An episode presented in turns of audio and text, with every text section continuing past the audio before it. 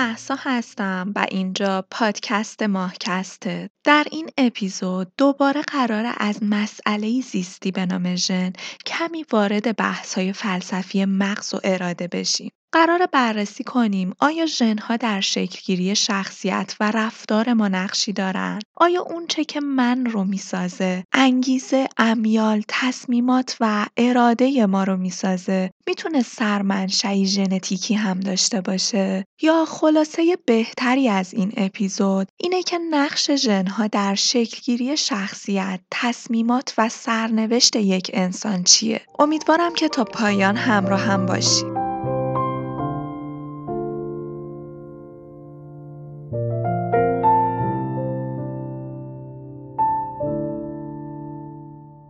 همه چیز به شانس برمیگرده. البته در شروع داستان ما. اینکه یک نوزاد یک انسان تازه متولد شده کجا متولد بشه؟ در یک خانواده ضعیف یک خانواده فقیر. در کشوری که حقوق انسانی درش رعایت میشه. یا وسط جنگی که محکوم به قربانی شدنه. اونچه که به نظر میاد اینه که شرایط از یک انسان یک شخصیت مستقل می‌سازه. اما یا همه چیز به محیط بستگی داره و عاملی مثل ژنها در رفتار شخصیت و سرنوشت ما کاملا بی تاثیرن آیا روان یک نوزاد شبیه به یک خمیر نرم و انعطاف پذیره که میشه از طریق تغییر محیط و برنامه ریزی مجدد رفتاری اون رو به هر شکلی که می‌خوایم در بیاریم؟ حدوداً اوایل دهه 1970 بود که زیست شناس برجسته‌ای به نام مک فارلین برنت در کتابی با عنوان ژنها، رویاها و واقعیتها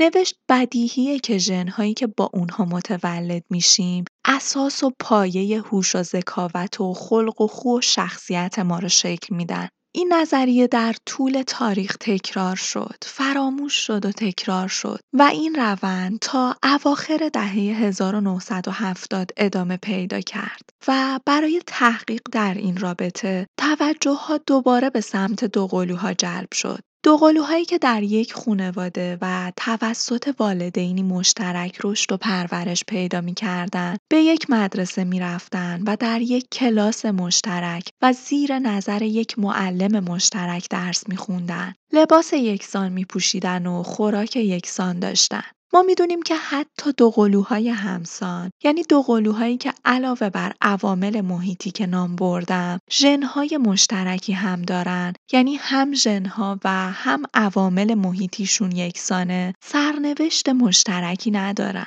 و این کار رو برای دانشمندان سخت می‌کرد. تفکیک این تنیدگی بین طبیعت که همون ژنها هستند و پرورش و تربیت به معنی واقعی کلمه محاله. هیچ روش واضح و روشنی برای تفکیک تاثیر ژنها از تاثیر عوامل محیطی روی دوقلوها وجود نداشت. سال 1979 یک روانشناس رفتاری به نام توماس بوشارد راهی برای خروج از این بنبست پیدا کرد. یه شب وقتی که داشت نامه های داخل صندوق پستش رو مرور می کرد، چشمش به گزارشی میافته که یکی از دانشجویانش براش فرستاده بود. با بیمیلی شروع به خوندن نامه می‌کنه اما از خوندن این گزارش به شدت به هیجان میاد. این گزارش روایتی واقعی از یک جفت دوقلوی همسان در ایالت اوهایو بود که در بدو تولد از هم جدا شده بودند و به فرزند خوندگی دو خونواده مختلف در اومده بودند. وقتی میگیم دو قلوهای همسان یعنی این دو برادر ژنهای یکسانی داشتن اما اون چه که شرایط رو برای ما تغییر می‌داد این بود که این دو برادر در دو محیط و خونواده کاملا مجزا بزرگ شده بودند. این دو قلوها می‌تونستن یکی از بهترین نمونه ها باشن. نمونه هایی با ژنهای یکسان که در دو محیط مجزا قرار گرفته بودند. جنبندی اولیه بوشارد و البته که ما قاعدتا باید این باشه که هر تشابهی که بین این دو برادر می‌بینیم باید ناشی از ژنهاشون باشه. این دیگه بدیهی ترین نتیجه که می‌تونیم از این ماجرا بگیریم. چون محیط این دو برادر کاملا مجزا از هم بوده. با خوندن این گزارش جرقه در ذهن بوشارد روشن شد. به سرعت به دنبال همچین case هایی گشت. یک جامعه آماری بزرگ از همچین دوقلوهایی که شروع به بررسی گسترده در این رابطه کنه. این جامعه آماری بزرگ که بوشارد روشون کار می‌کرد شامل 331 دوقلوی همسان و ناهمسان بود که می‌خوام جزئیات چند تا از این case ها رو براتون تعریف کنم. case هایی که بوشارد روشون کار می‌کرد طیف گسترده ای از طبقات اجتماعی اقتصادی رو تشکیل می‌دادن و البته که بسیاری از این دوقلوها زندگی های کاملا متضادی رو پشت سر گذاشته بودن. مثلا یکی از دوقلوها در خونواده‌ای فقیر و قول دیگه در خونواده‌ای کاملا مرفه رشد پیدا کرده بود و حالا توی های کاملا مخالف و متضاد این دوقلوها پیدا کردن های بین اونها می‌تونست های خوبی از تاثیر وراثت و اشتراک ژن‌ها بین این قول‌ها رو بهمون نشون بده.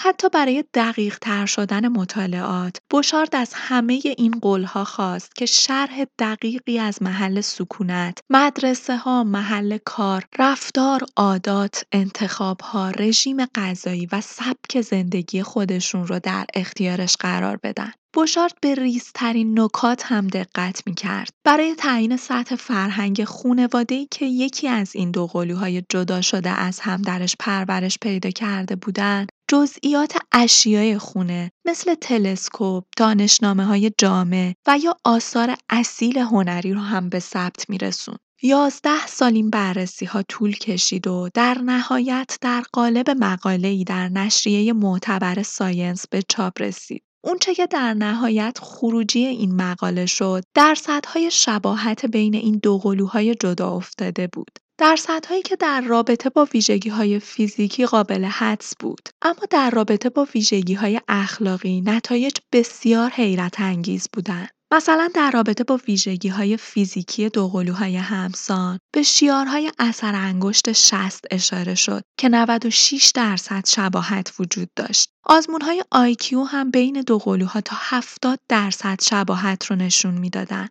اما در رابطه با اسرارآمیزترین و عمیقترین نمودهای شخصیتی مثل سلیقه، رفتار، برخورد و خلق و خو های زیادی به چشم خورد. چیزی حدود 50 تا 60 درصد. چیزی تقریبا برابر با شباهت و همبستگی بین دو قلوهایی که در یک خونه و تحت حمایت والدینی یکسان پرورش داده می.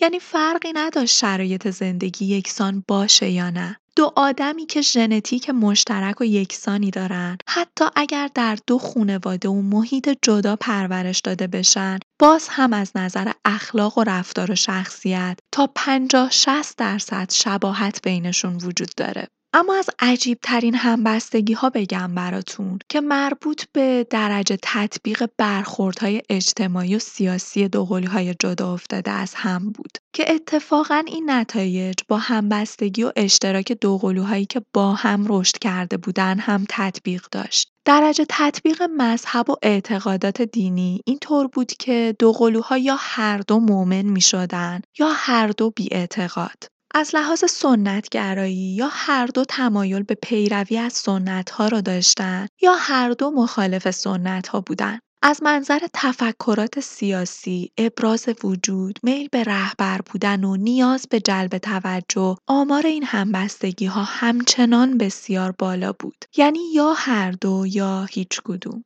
مطالعات بعدی روی دوقلوها درک ما را از تاثیر ژنها روی شخصیت و رفتار انسانی عمیق‌تر کردند که انگار تصمیمات آنی و لحظه‌ای ما آدم‌ها هم می‌تونه تأثیری از ژن‌هامون باشه. ویژگی‌هایی مثل احساس همدلی، نودوستی، اعتقاد به برابری، عشق، اعتماد، ذوق موسیقیایی، رفتار اقتصادی و حتی مواضع سیاسی که قبلتر هم بهش اشاره کردم.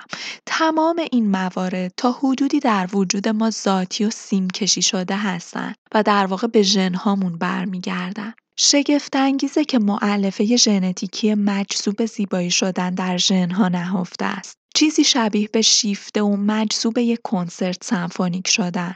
به نظر می‌رسه دو برادر دوقلو که از بدو تولد از هم جدا شدن و در دو قاره جدا و تحت شرایط اقتصادی بسیار متفاوت رشد پیدا کردن. با شنیدن Nocturne of Night شوپن اشک از چشمهای هر دوشون جاری میشه. طوری که انگار دارن به یک ملودی مشترک و دلنشین که در ژنومشون نواخته میشه واکنش یکسانی نشون میدن.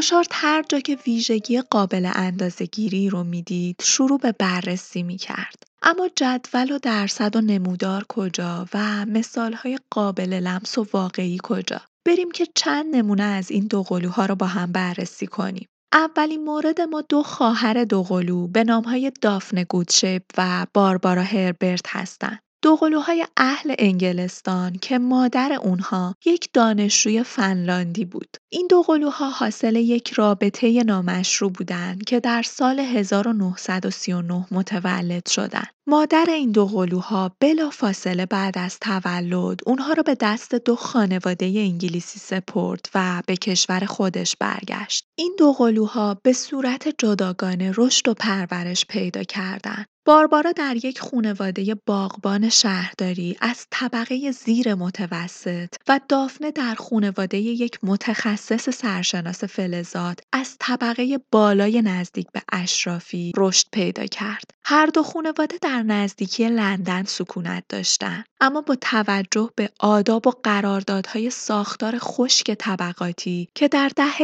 1950 در بریتانیا وجود داشت برای این دو قلوها سبک زندگی با تفاوت‌های زمین تا آسمون رو ایجاد می‌کرد. به طوری که خیلی حرف پرتی نزدیم اگر بگیم این دو خواهر در دو قاره جداگانه رشد و پرورش پیدا کردن.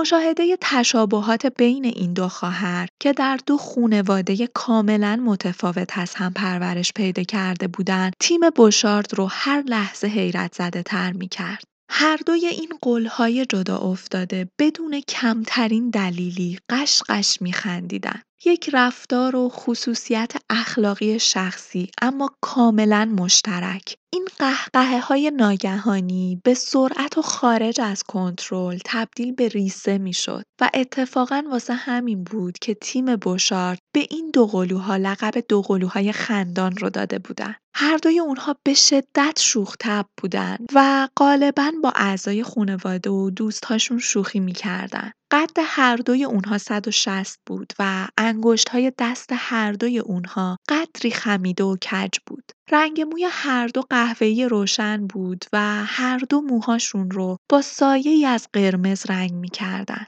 ضریب آیکیوی هر دو تقریبا برابر بود. هر دو در زمان کودکی از ای افتاده بودند و مچ پای هر دوی اونها شکسته بود. هر دو از ارتفاع بلند می ترسیدن. هر دو در کلاس های رقص کلاسیک شرکت کرده بودند و هر دو همسر آینده خودشون رو در همین کلاس ها ملاقات کرده بودند. یادآوری می‌کنم که داریم از دو قلوهایی حرف می‌زنیم که از بدو تولد از هم جدا شدن و دو زندگی کاملا مستقل رو در دو محیط کاملا متفاوت شروع کردن و تیم بوشارد چنین اشتراکات شخصیتی رو در اونها پیدا کرد. نمونه بعدی یک جفت دوقلوی مرده که اسم هر دوی اونها رو بعد از فرزند خوندگی جیمز گذاشته بودن. این دو برادر دوقلو 37 روز بعد از تولد از هم جدا شدن و با فاصله 120 کیلومتری از هم در یکی از نواحی صنعتی ایالت اوهایو بزرگ شده بودند.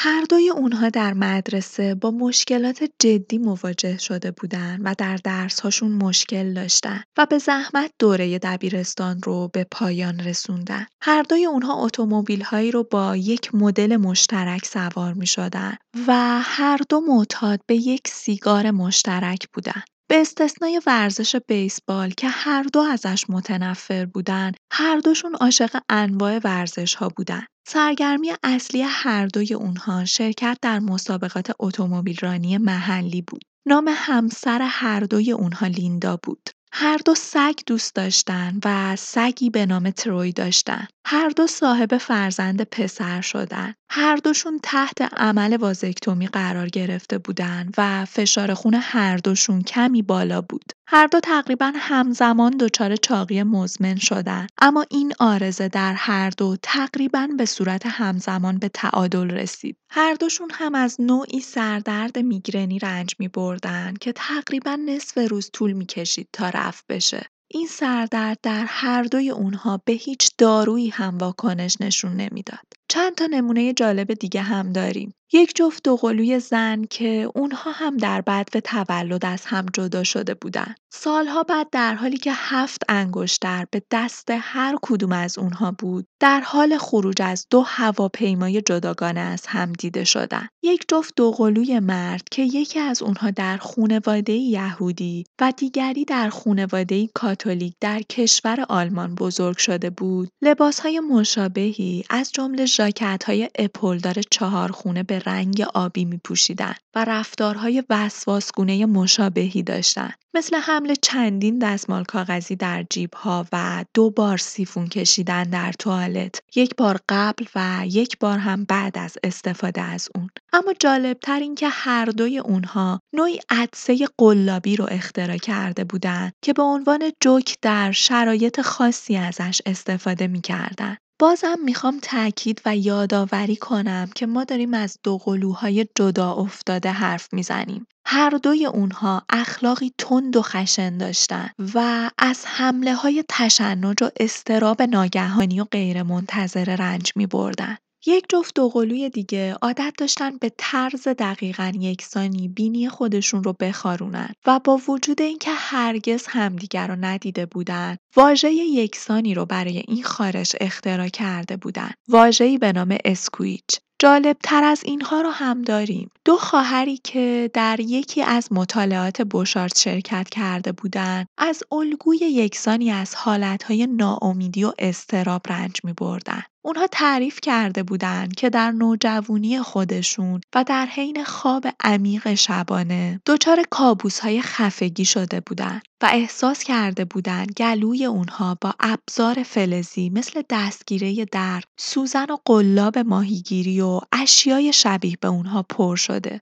نکته جالب دیگه اینه که در بین این دو قلوهای از هم جدا شده چندین ویژگی کاملا ملموس و متفاوت هم وجود داشت. چهره دافنه و باربارا شبیه به هم بود اما باربارا ده کیلو چاختر از دافنه بود و علا رقم این تفاوت ضربان قلب و فشار خون هر دو کاملا یکسان بود. در نهایت و بعد از مطالعه و بررسی یازده ساله روی دوقلوها نتیجه گیری بوشارت رو اینطور می‌تونیم خلاصه کنیم. این یک سوء تفاهم بزرگه اگر بخوایم فکر کنیم بوشارت به این نتیجه رسید که دوقلوهای از هم جدا شده دقیقا یکسان بودن بلکه نتیجه درست اینه که دوقلوها گرایش نیرومندی به رفتار مشابه و همگرا از خودشون نشون می‌دادن. انگار یک نیروی پنهان اونها رو به رفتارهای خاصی سوق می‌داد. نیرویی که شاید خیلی هامون نادیده بگیریمش.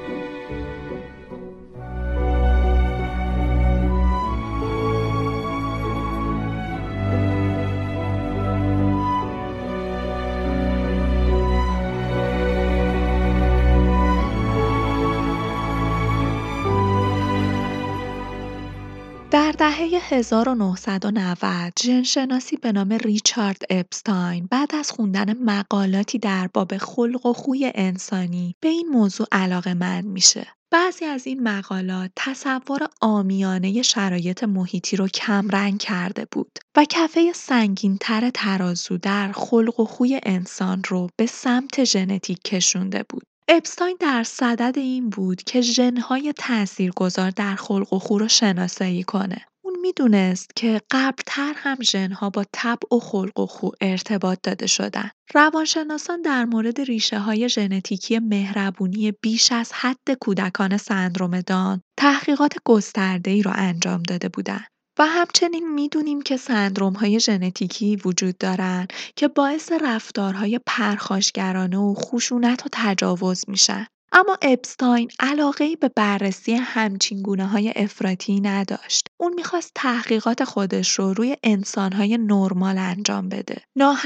های مفرط و حاد ژنتیکی رفتارهای حاد رو رقم می‌زنن. اما اون می‌خواست به این سوال پی ببره که گوناگونی ژن‌های معمولی می‌تونه رفتار یک انسان رو تحت تاثیر خودش قرار بده یا نه. اپستاین برای شروع کارش دست به دامن روانشناسان شد. اواخر دهه 1980 بود که روانشناسانی که روی گونه‌گونی خلق و خوی انسان‌ها کار می‌کردند، پرسشنامه‌هایی رو تنظیم کرده بودند که با استفاده از 100 پرسش که جوابش درست یا نادرست بود، انواع شخصیت‌ها رو به چهار گروه طبقه بندی می‌کردند. گروه اول شامل شخصیت‌های تنوع طلب بود که در واقع نقطه مقابل شخصیت‌های محتاط و حسابگر بودند. گروه دوم گروه متکی به پاداش بود که در واقع شخصیت گرمگیر و اجتماعیه و در مقابل شخصیت گوشهگیر قرار می‌گیره. گروه سوم گروه ریسک پذیر بودن. افراد مستربی که نقطه مقابل اونها شخصیت های آرام بود.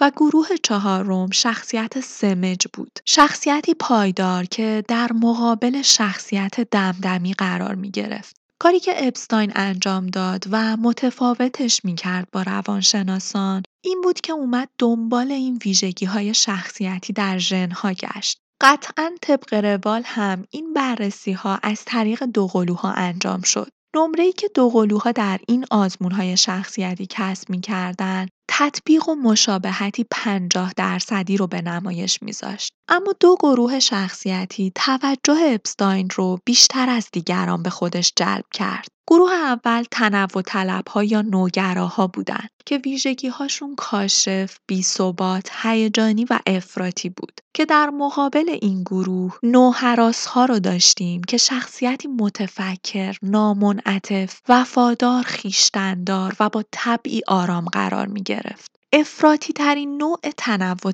ها یا نوگراها رو افرادی معتاد به هیجان، ماجراجویی و انگیزش تشکیل می‌دادن. و جالبه که جدایی از پرسشنامه که چنین شخصیتی رو ازشون به تصویر می‌کشید حتی رفتارشون در اون جلسه آزمون و پرسشنامه هم چنین ویژگی هایی رو به اپستاین نشون می‌داد. اونها در جلسه پرسشنامه بسیار بیقرار بودند. به بعضی از سوالها جواب نمی‌دادند و در حین انجام آزمون از روی صندلی بلند می شدن و به دنبال راهی برای خروج از جلسه بودند. این گروه برای اپستاین تبدیل به یک کیس مناسب شد. جالب اپستاین بین آدمهای نرمال و ویژگیهای نرمال رفتارهای افراطی رو پیدا کرد و شروع به جستجوی ژنتیکی اون رفتارها کرد. یک گروه 124 نفره از داوطلبان رو تشکیل داد و از اونها خواست یک پرسشنامه استاندارد رو پر کنند تا بتونه ویژگی تنوع طلبی رو در این افراد اندازه گیری کنه. پرسش های این چنینی که آیا شما در کارهایی که انجام می‌دید تنها دنبال خوشگذرونی و هیجان هستید؟ حتی اگر تصور دیگران این باشه که کار شما چیزی جز اطلاف وقت نیست؟ یا آیا شما معمولا کارهاتون رو بر اساس احساس خودتون در لحظه و بدون تفکر به اینکه این کار در گذشته چطور انجام می شده انجام می‌دید؟ و بعد سعی می کرد با روش های خاصی پیدا کنه ریشه ژنتیکی رفتارهای مشترک رو بین اعضای این گروه و بعد ببینه آیا می‌تونه پیدا کنه ژنهایی رو که روی رفتار تاثیر گذارن و جالبه که نتایج مهمی رو هم به دست آورد. اون دسته از افراد حاضر در این آزمون که رفتار افراطی تری هم نسبت به بقیه داشتن در یکی از ژنها با هم مشترک بودن. ژنی موسوم به D4DR که ژن گیرنده دوپامینه. اینجا می‌خوام بحث رو نگه دارم و یک توضیح کوتاه در رابطه با دوپامین بهتون بدم و دوباره برگردیم سر ادامه ماجرا. دوپامین یکی از های زیستی موجودات زنده است. یک مولکول کاملا فلسفی که میشه ساعتها راجع بهش حرف زد. خلاصه در رابطه با این مولکول کار به شدت سختیه ولی سعی خودم رو می‌کنم تنها به اونچه که در این اپیزود بهش نیاز داریم بسنده کنم. دوپامین در سال 1957 توسط فردی به نام کاتلین مونتاگو در لندن کشف شد. در ابتدا تمام تصور ما از دوپامین یک مولکول پیش نیاز برای تولید اپینفرین و آدرنالین بود. اما خواص شگفت انگیز دوپامین خیلی زود خودش رو بهمون به نشون داد. فقط پنج ده هزارم درصد از سلول های مغز ما دوپامین تولید می‌کنن. ولی همین سلول های کم تاثیرات حیرت انگیز و مهمی رو روی رفتار انسان می‌ذارن. در آزمایشاتی که روی داوطلبان انجام شد، مشخص شد که با تحریک مغز به ترشح دوپامین، افراد دچار احساس لذت بسیار شدیدی میشن و سعی می‌کنن از هر راهی که شده کاری رو انجام بدن تا دوباره دوپامین در بدنشون تولید بشه. دوپامین همون حس خوبیه که همیشه دنبالش میگردیم و از های مختلفی می‌خوایم بهش دست پیدا کنیم. یکی با موفقیت، یکی با شهرت، یکی با احساس لذت جنسی، یکی با اعتیاد. به هر طریقی همه ما هدف مشترکی داریم که اون هدف دستیابی به دوپامینه. پاداشی که مغز بهمون میده. واسه همینه بعضی از دانشمندان دوپامین رو مولکول لذت و مسیری رو که سلول های تولید کننده دوپامین در اون فعالن مدار پاداش نامگذاری کردن. شهرت دوپامین به عنوان مولکول لذت بعد از مطالعاتی که روی معتادان انجام شد تثبیت شد.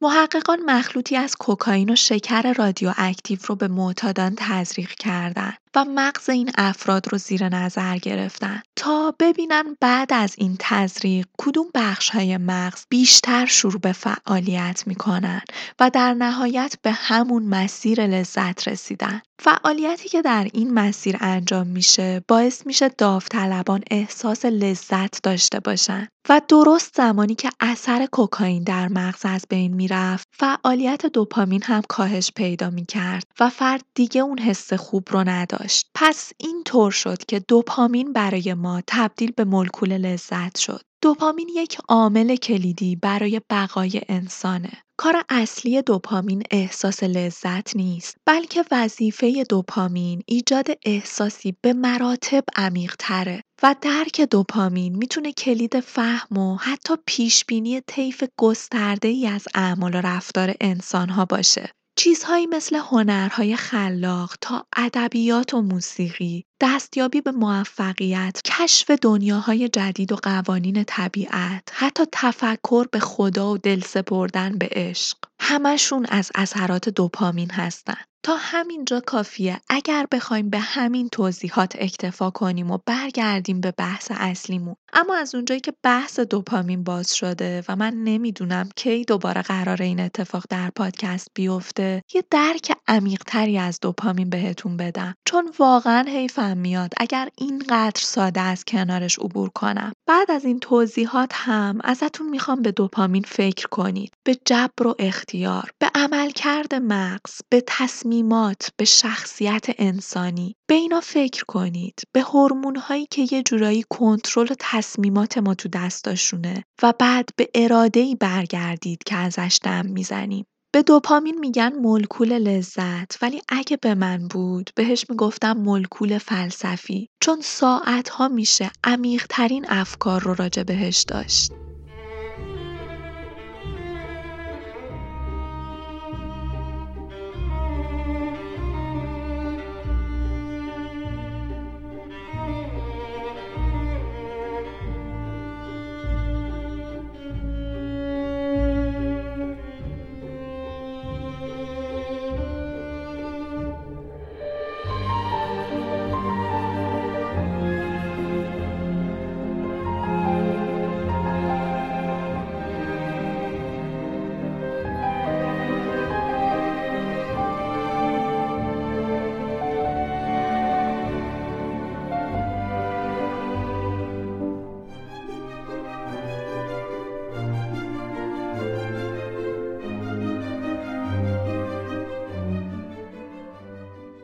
دانشمندان سوال شد که چیزهای ساده‌ای که به ما حس لذت میده مثل غذا خوردن می‌تونه باعث تحریک دوپامین بشه یا نه. این آزمایش رو با موشها شروع کردن. با پرتاب اولین گلوله از مواد غذایی دیدن که سیستم دوپامین مغز موشها فعال میشه. پس نتیجه مثبت بود. یعنی پاداشهای طبیعی هم می‌تونن مثل کوکائین فعالیت دوپامین رو تحریک کنن. اما این همه ماجرا نبود. دانشمندان این روند رو طی چندین روز ادامه دادن و چیزی که توجهشون رو جلب کرد این بود که بعد از گذشت چند روز دیگه اون گلوله های غذا باعث تحریک ترشح دوپامین نمیشه. موشها همچنان از خوردن اون گلوله ها لذت می بردن. اما به دلیل ادامه دار بودن این تحریک ترشح دوپامین متوقف شده بود. برای تر کردن این آزمایشات، میمونی رو در دستگاهی دارای دو چراغ و دو جعبه قرار دادن. هر از گاهی که یکی از چراغ‌ها روشن می‌شد، خبر از وجود غذا در ای می‌داد که اون چراغ روش قرار داشت. یعنی روشن شدن چراغ جعبه به معنی وجود غذا در اون جعبه بود. دو جعبه وجود داشت. گاهی چراغ چپ روشن می‌شد و گاهی هم چراغ راست. در ابتدا میمون‌ها هنوز به رابطه بین چراغ‌ها و جعبه پی نبرده بودن. اونها اتفاقی ای رو باز می‌کردن و یا غذایی درون جعبه نبود یا اگر هم که بود ترشح دوپامین رو تجربه می‌کردن. اما بعد از گذشت زمان میمون‌ها به رابطه بین چراغ و غذای درون جعبه پی بردن. با این شرایط دیگه تعجب میمون‌ها به لحظه دریافت غذا ربطی نداشت. تعجب اونها به لحظه روشن شدن چراغ مرتبط بود.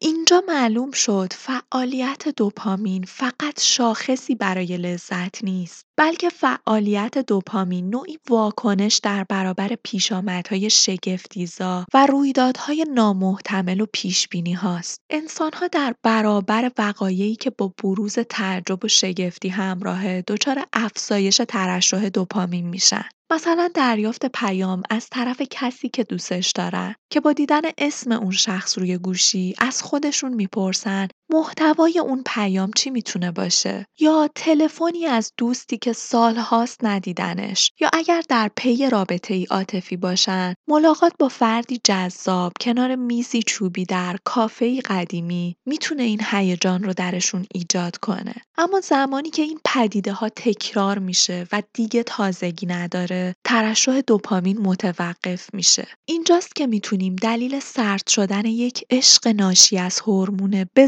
ظاهر عمیق رو بعد از گذشت زمان متوجه بشیم مغز انسان طوری طراحی شده که شیفته امور غیرمنتظره باشه. پدیده‌ای به اسم خطای پیشبینی پاداش. مغز ما مدام در حال پیشبینی لحظات آینده است و سعی در تطبیق ما با آینده‌ای داره که از قبل پیشبینیش کرده. ما مدام در حال پیشبینی هستیم. از پیشبینی رقم موجودی حساب خودمون زمانی که در حال گرفتن موجودی حساب هستیم تا پیشبینی لحظه پایان کار اداریمون. یه روزی ممکنه کارها رو روال باشه و کار اداری سختی که خودمون رو برای بالا پایین رفتناش آماده کرده بودیم خیلی راحت و سریع حل بشه. در این صورت ما دچار خطای پیش بینی شدیم. یک لذت غیرمنتظره رو تجربه کردیم. اینجاست که دوپامین ترشح میشه و باعث شادی ما میشه. اینکه تو حساب ما پول بیشتری باشه یا نباشه واسه مغز ما اهمیت بقایی و تولید مثلی نداره. اما با زیادتر بودن پول پول تو حسابمون. ما شادی عمیقی رو تجربه می‌کنیم. چون هیجانی از اخبار خوب و غیر منتظره نصیبمون شده. گوشی خوب ماشین خوب خونه خوب دوپامین زیادی رو تولید می‌کنه.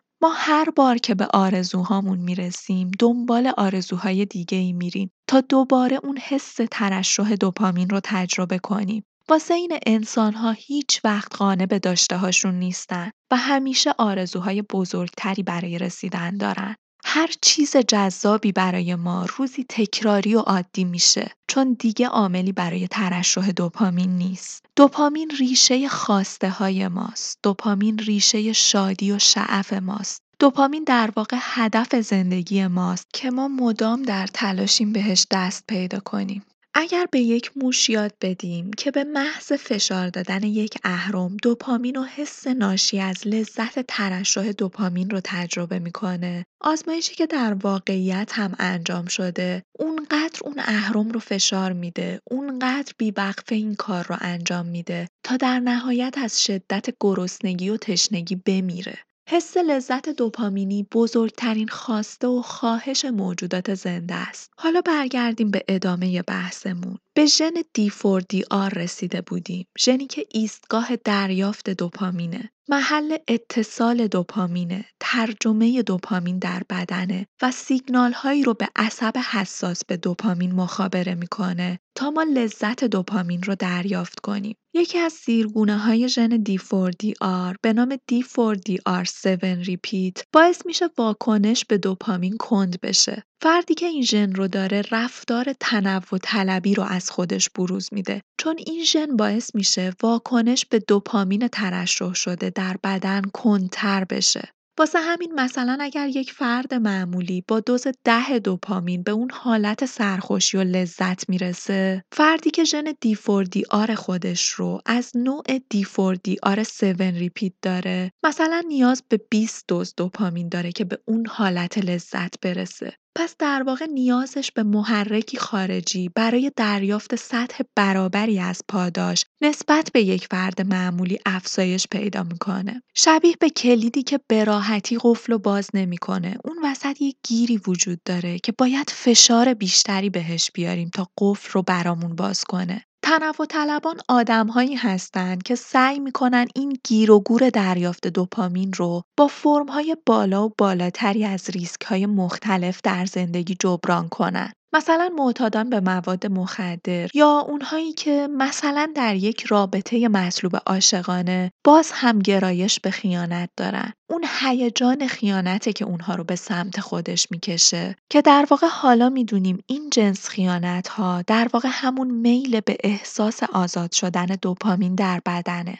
کشف جذابی بود؟ چندین گروه پژوهشی و مطالعاتی آزمایش اولیه اپستاین رو مورد تایید قرار دادن. نکته جالب این مطالعات این بود که ژن آر مسبب طبع و خلق و خو و شخصیت نبود. بلکه مسبب رغبت و میل به سوی خلق و خویی بود که تحریک و هیجان رو رقم می‌زد. ماهیت دقیق این تحریک هم در هر فردی می‌تونه متفاوت باشه. در مواردی ممکنه عاملی برای والاترین صفات انسانی مثل روحیه جستجوگر و اکتشافگرایانه، شور و اشتیاق، میل به خلاقیت و چیزهایی شبیه به اینها بشه و در مقابل این صفات می‌تونه عاملی برای اعتیاد، خشونت و افسردگی بشه. یه نکته خیلی جذاب دیگه در رابطه با ژن دیفوردی آر اینه که یه سری مطالعات انجام شده که بهمون به نشون میده هر چقدر از اون نقطه آغاز گونه انسان یعنی آفریقا دورتر و دورتر میشیم و پراکندگی انسانها رو مطالعه می‌کنیم گونه های متفاوتتر و بیشتری از ژن دیفوردی آر رو می‌بینیم حد زده میشه عاملی که به انسانها شجاعت بخشیده و اونها رو وادار کرده بیپروا دل به دریا بزنن و از خونه خودشون دور بشن و در زمین پراکنده بشن همین گونه گونی ژن دیفوردی آر بوده. حتی شاید بسیاری از ویژگی های مدرنگرایی مستربانه و بیتابانه ما محصول عملکرد یک ژن مسترب و بیتاب باشه. همه این احوال و داده هایی که در اختیار داریم، مطالعات روی این ژن خاص با مشکلات زیادی هم روبرو بوده. بدون شک بخش بزرگی از این مشکلات این بوده که رفتار تنوع طلبانه به سن بستگی داره. این کاملا برامون واضحه که از هول سن 50 سال به بالا دیگه اون شور و هیجان اکتشافگرایی و جستجوگری آدمها به سمت خاموشی میره. این در حالیه که یکی از پژوهشگران سرشناس تخمین زده که تاثیر دیفوردی آر فقط 5 درصد از رفتار تنوع طلبی در انسانها رو توضیح میده. بنابراین آر احتمالاً یکی از چند ژن یا شاید یکی از چند ده ژنی باشه که این جنبه شخصیتی به خصوص رو تعیین می‌کنه.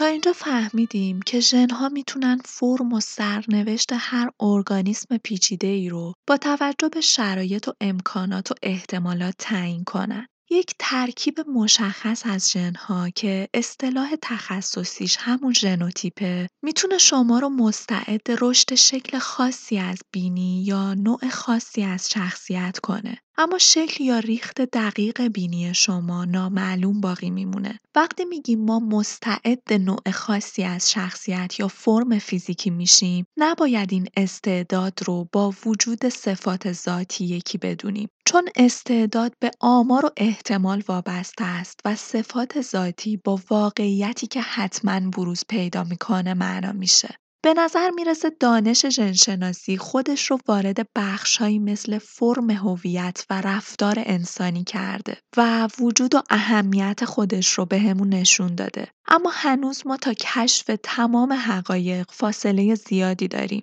از میانه دهه 1980 تا به امروز دانش ژنتیک وقت زیادی رو صرف درک و تبیین تشابه بین دو قلوهای همسانی که از بد و تولد جدا از هم زندگی کردن کرده. اگر دو قلوهای از هم جدا شده گرایش مشترکی به رفتارهای بدون فکر و شتاب زده، افسردگی، سرطان یا اسکیزوفرنی داشته باشن، اون وقت می‌دونیم که ژنوم اونها هم باید حاوی اطلاعاتی باشه که استعدادی رو برای بروز این حالتها کدگذاری می‌کنه. اما درک اینکه چطور یک استعداد به یک صفت ذاتی تبدیل میشه نیازمند نوعی خط فکری در جهت مقابله. یعنی در واقع ما باید سوال خودمون رو وارونه کنیم تا به جواب بهتری برسیم. سوال بهتر اینه که چرا زندگی دو قلوهای همسانی که در یک خونواده مشترک زندگی می‌کنن تا این حد با هم متفاوته؟ چرا ژنوم‌های یکسان، شخصیت‌های متفاوت، خلق و خو و سرنوشت و انتخاب‌های متفاوتی رو می‌سازه؟ از میانه دهه 1980 تا به امروز تقریبا هلوهوش چهل ساله که روانشناسان و ژنشناسان تلاش می‌کنن تا تفاوت‌های اندکی که ممکنه سرنوشت متفاوت دو قلوهای همسان رو رقم بزنه توضیح بدن. اما تقریبا همه این تلاش ها بی سمر بوده. دوقلوهای همسانی که در های مشترک، خونه مشترک، دوستان و مدرسه مشترک با تغذیه یکسان، کتابهای یکسان و فرهنگ یکسان بزرگ میشن به طور کاملا محسوسی با هم تفاوت دارن. اما علت این تفاوت چیه؟ برای این سوال 43 مطالعه که طی دو دهه انجام شده و به چاپ رسیده رو در دست داریم که خروجی این تحقیقات جواب نسبتا معقولی رو در اختیارمون قرار میده. وقایع غیرمنتظره اما تاثیرگذار کلید حل این معما همینه. اتفاقاتی مثل بیماری‌ها، حوادث، های روحی، های روانی، محرک‌ها، نرسیدن به یک قطار، یک کلید گم شده، تاثیر یک دوست یا شخص خاص، یک فیلم، یک کتاب، یک خیال ناتمام، نوساناتی در مولکول‌ها که باعث نوساناتی در ژن‌ها شده و موجب تغییرات جزئی در فرم‌ها میشه. افتادن در یک چاله آب به دلیل حواس پرتی، به دام عشق افتادن، اتفاق و تصادف یا اقبال و هر اتفاقی که یک تجربه شخصی محسوب میشه. شاید بحث برانگیزترین مطالعه پیرامون شانس، هویت و ژنشناسی از آزمایشگاه زیستشناس کرم در دانشگاه MIT به نام الکساندر ون اودناردن بیرون اومده. اودناردن از کرم به عنوان مدلی برای پاسخ به یکی از سختترین های مربوط به ژن‌ها و شانس استفاده کرد. برای پاسخ دادن به این سوال که چرا وقتی دو جانور ژنوم یکسان دارند و در محیط یکسانی زندگی می‌کنن های متفاوت از هم دارن اون جهش یک ژن به نام SKN1 رو مورد مطالعه قرار داد که این ژن درجه نفوذ ناقص داشت درجه نفوذ ناقص یعنی این ژن گاهی عمل می‌کرد و گاهی عمل نمی‌کرد. در یک کرم باعث ساخت سلولهایی در روده می‌شد و در یک کرم با وجود این ژن همچنان سلولی در روده ساخته نمی‌شد. چی باعث می‌شد این ژن در دو کرم با ژنهایی کاملا یکسان و محیطی کاملا یکسان متفاوت عمل کنه؟ اودناردن کشف کرد. اون عاملی که باعث میشه ژن اسکاینوان در یک کرم عمل کنه و در کرم دیگه بدون استفاده باقی بمونه در واقع تعداد مولکول های یک RNA خاص به نام اندوانه که تعداد این RNA روی عمل کردن یا عمل نکردن این ژن تاثیر می‌ذاره. اما حالا سوال دیگه ای مطرح میشه. چی باعث تفاوت تعداد این RNA خاص میشه؟ در حالی که ژنها و محیط دو کرم کاملا یکسانه جواب این سوال شانسه. چیزی به نام شانس و اقبال. اون قطع پازل گم شده اینجا فقط شانس و اقباله. هیچ عامل مؤثری در این رابطه وجود نداره. بر این اساس سرنوشت کرمها بازتاب دهنده نوسانات یا اتفاقات تصادفی در یک تک مولکول در بدن بود. اینکه ژنوم انسانی می‌تونه دنیای واقعی ما رو شکل بده گواهی بر زیبایی آزاردهندش ژنهای ما عادت ندارن در برابر عوامل مختلف محیطی واکنش های ای از خودشون نشون بدن که اگر می‌دادن ما آدمک های کوکی بیش نبودیم. قرنهاست که فیلسوفان هندو تجربه بودن رو به های شبیه به تار عنکبوت تشبیه می‌کنن. ژنها تارهای تنیده شده رو تشکیل میدن و ذراتی که به صورت اتفاقی به این تارها میچسبن اون رو به شکل نهایی در میارن. در این طرح خیالی دقت و ظرافتی عمیق پنهان شده. ژنها باید که های دقیق و برنامه ریزی شده ای رو در برابر عوامل محیطی به اجرا در بیارن که در غیر این صورت فرمی شکل نمی‌گیره اما در عین حال لازم فضایی هم برای چسبیدن بازیگوشی های اتفاقی و شانسی وجود داشته باشه ما به این بازیگوشی های اتفاقی سرنوشت و به واکنش هامون در برابر سرنوشت انتخاب میگیم ممنون که تا پایان همراه بودید. امیدوارم شنیدن این اپیزود در افزایش آگاهی و اطلاعاتتون بی تاثیر نبوده باشه. من چند مقاله مرتبط با تحقیقاتی که در این اپیزود ازش استفاده شد رو در قسمت توضیحات پادکست قرار میدم. عزیزانی که علاقه دارن مطالعات بیشتری در این زمینه داشته باشن می‌تونن از این منابع استفاده کنن. ازتون می‌خوام اگر ماهکست براتون مفید بوده اون رو به عزیزانتون هم معرفی کنید. و می‌دونید که ماهکست حامی مالی نداره و تنها حامی شمایی هستید که میشنویدش پس اگر دوست دارید این مسیر ادامه پیدا کنه می‌تونید از طریق لینک حامی باش حامی من باشید که این کار جدایی از همه داستانهای دیگه دلگرمی بزرگیه برام که این پادکست شنونده هایی داره که دوست دارن ادامه پیدا کنه. لینک حامی باش رو در قسمت توضیحات پادکست پیدا می‌کنید. اینستاگرام من و ماهکست و کانال یوتیوب ماهکست رو دنبال کنید که ویدیوهای اختصاصی روانکاوی و به تازگی بخش معرفی کتاب رو هم بهش اضافه کردیم. خوب باشید و تا به زودی بدرود.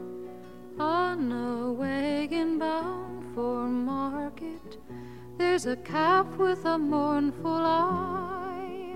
High above him there's a swallow winging swiftly through the sky. How the winds are laughing, they laugh with all their might. Laugh and laugh the whole day through, and the summer's night. Donna, donna, donna, donna, donna, donna, donna, donna, donna, donna, donna, donna, donna, donna.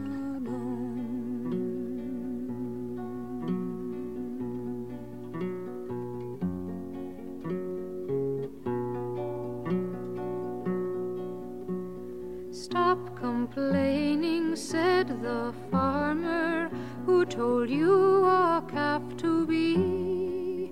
Why don't you have wings to fly with, like the swallow so proud and free? How the winds are laughing, they laugh with all their might. Laugh and laugh the whole summer's night. Donna, donna, donna, donna, donna, donna, donna, donna, donna, donna, donna, donna, donna, donna, donna, donna.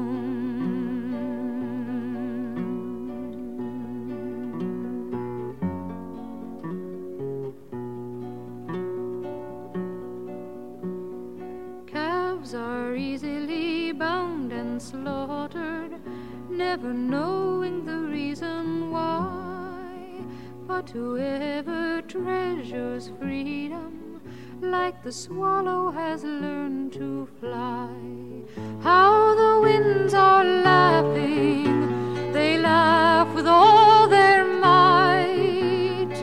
Laugh and laugh the whole day through, and half the summer's night dona dona dona.